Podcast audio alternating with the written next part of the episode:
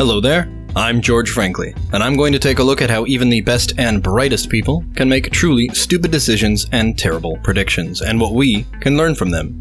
This is Dare to be Stupid. This time on Dare to be Stupid, the expert incentive, or God Save the King of Kong. I'm not looking forward to this. I loathe misinformation. I loathe innumeracy. And before anybody asks what the word innumeracy means, let me also say I loathe illiteracy. The world needs experts and experienced professionals in positions of power, now more than ever. I firmly believe that.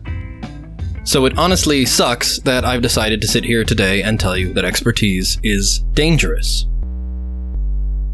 Experts are a complicated concept, and despite agreeing on the broad strokes of the word, we all have granular disagreements in what being an expert actually means.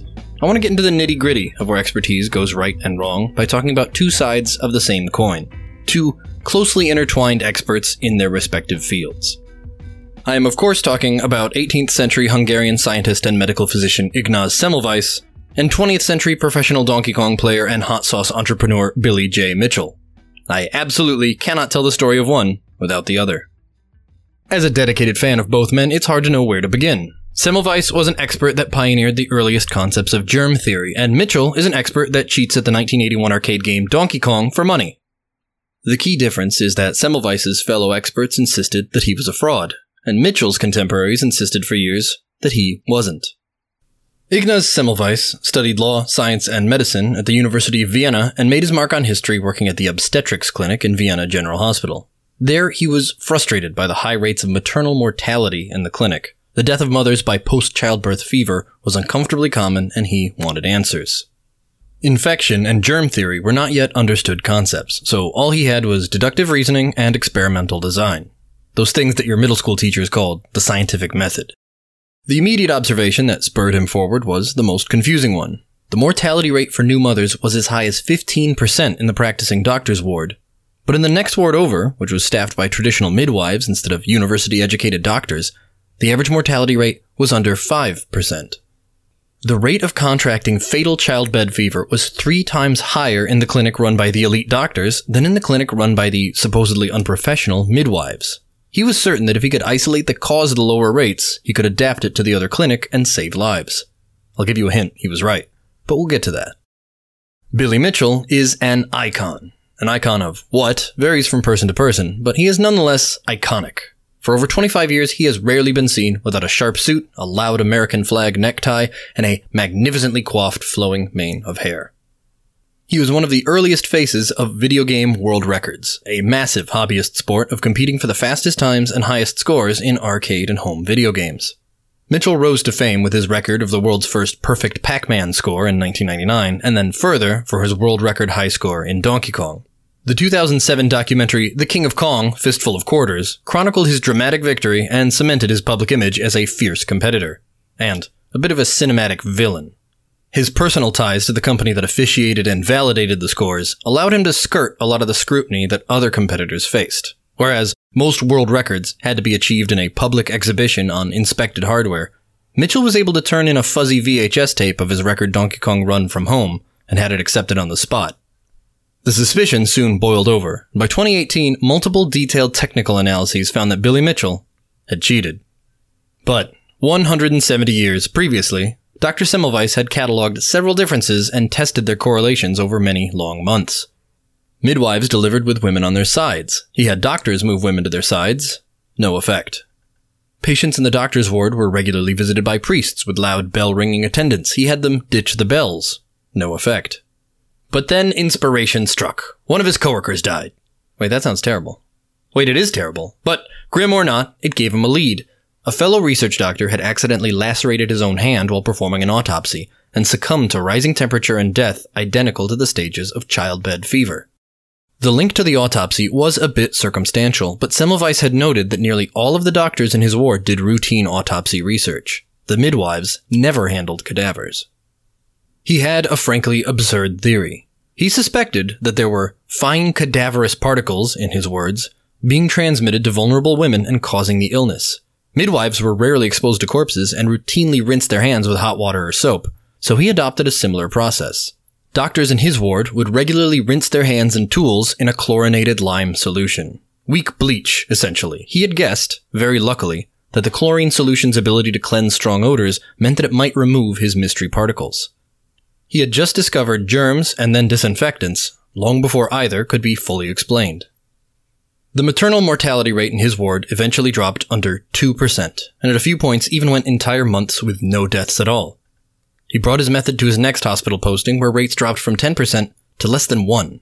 He soon wrote a paper about his findings and began to distribute it across the region. It was widely and aggressively rejected. Semmelweis's core thesis of please wash your goddamn hands went against all of the expert consensus. His insinuation that it was doctors, academics and experts, every one of them, doctors that were spreading childbed fever was considered insulting, hostile, and an affront to their authority.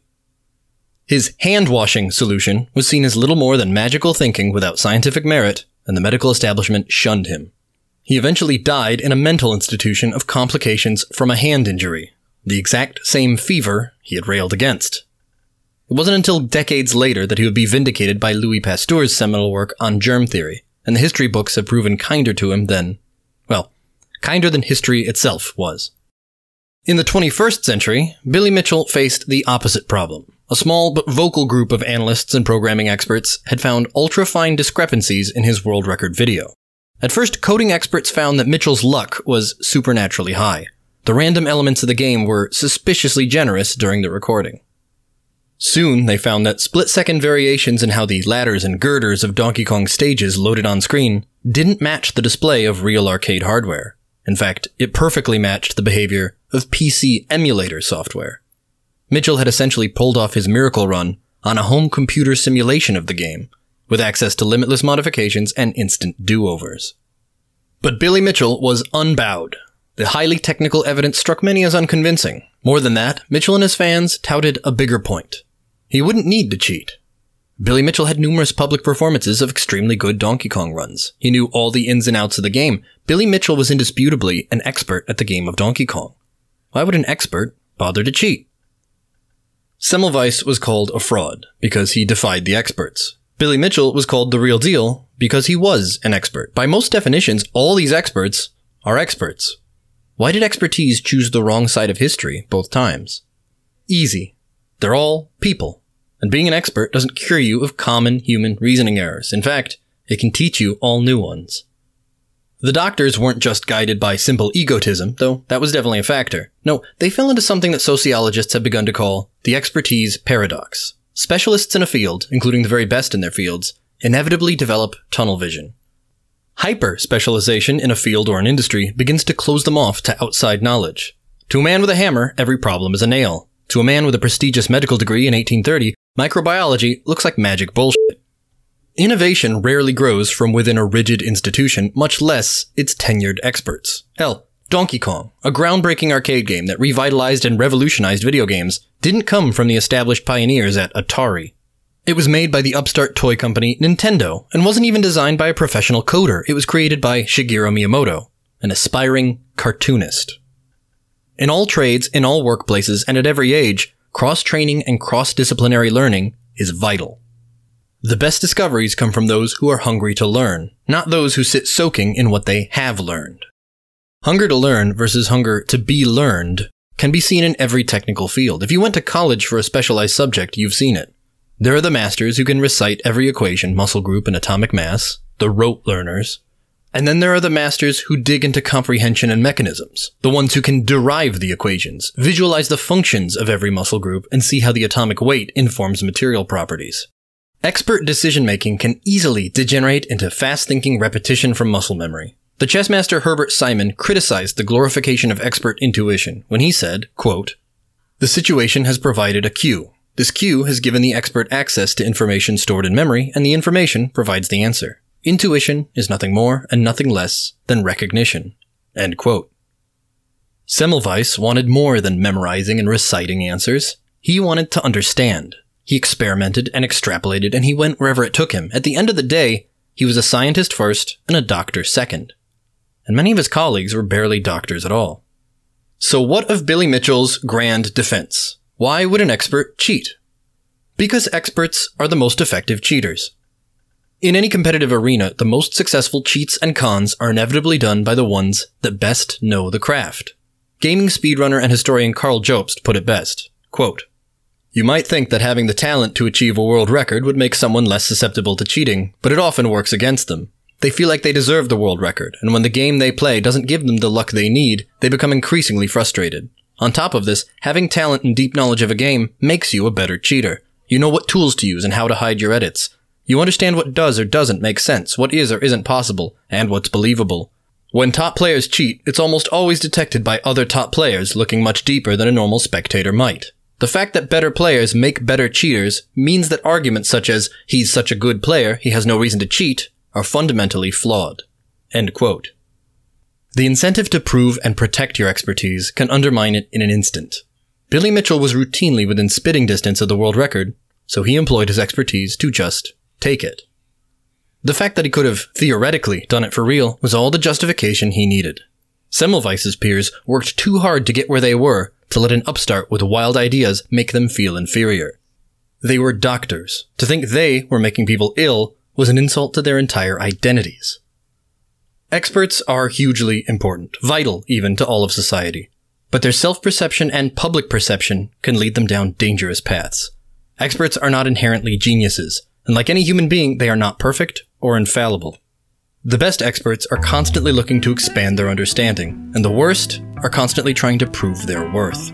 Both kinds will make mistakes, but only the former will admit to them and learn from them. Every human being has a range of their own expertise and must govern themselves similarly. Respect the limits of your own knowledge, be grateful to those who can fill in the gaps, and don't put anyone on a pedestal, especially yourself. Thanks for listening. As usual, I'd like to remind you that all of my illustrious job titles come with the prefix armchair. If you're an expert and you're hearing me get it wrong, I'd like to hear from you.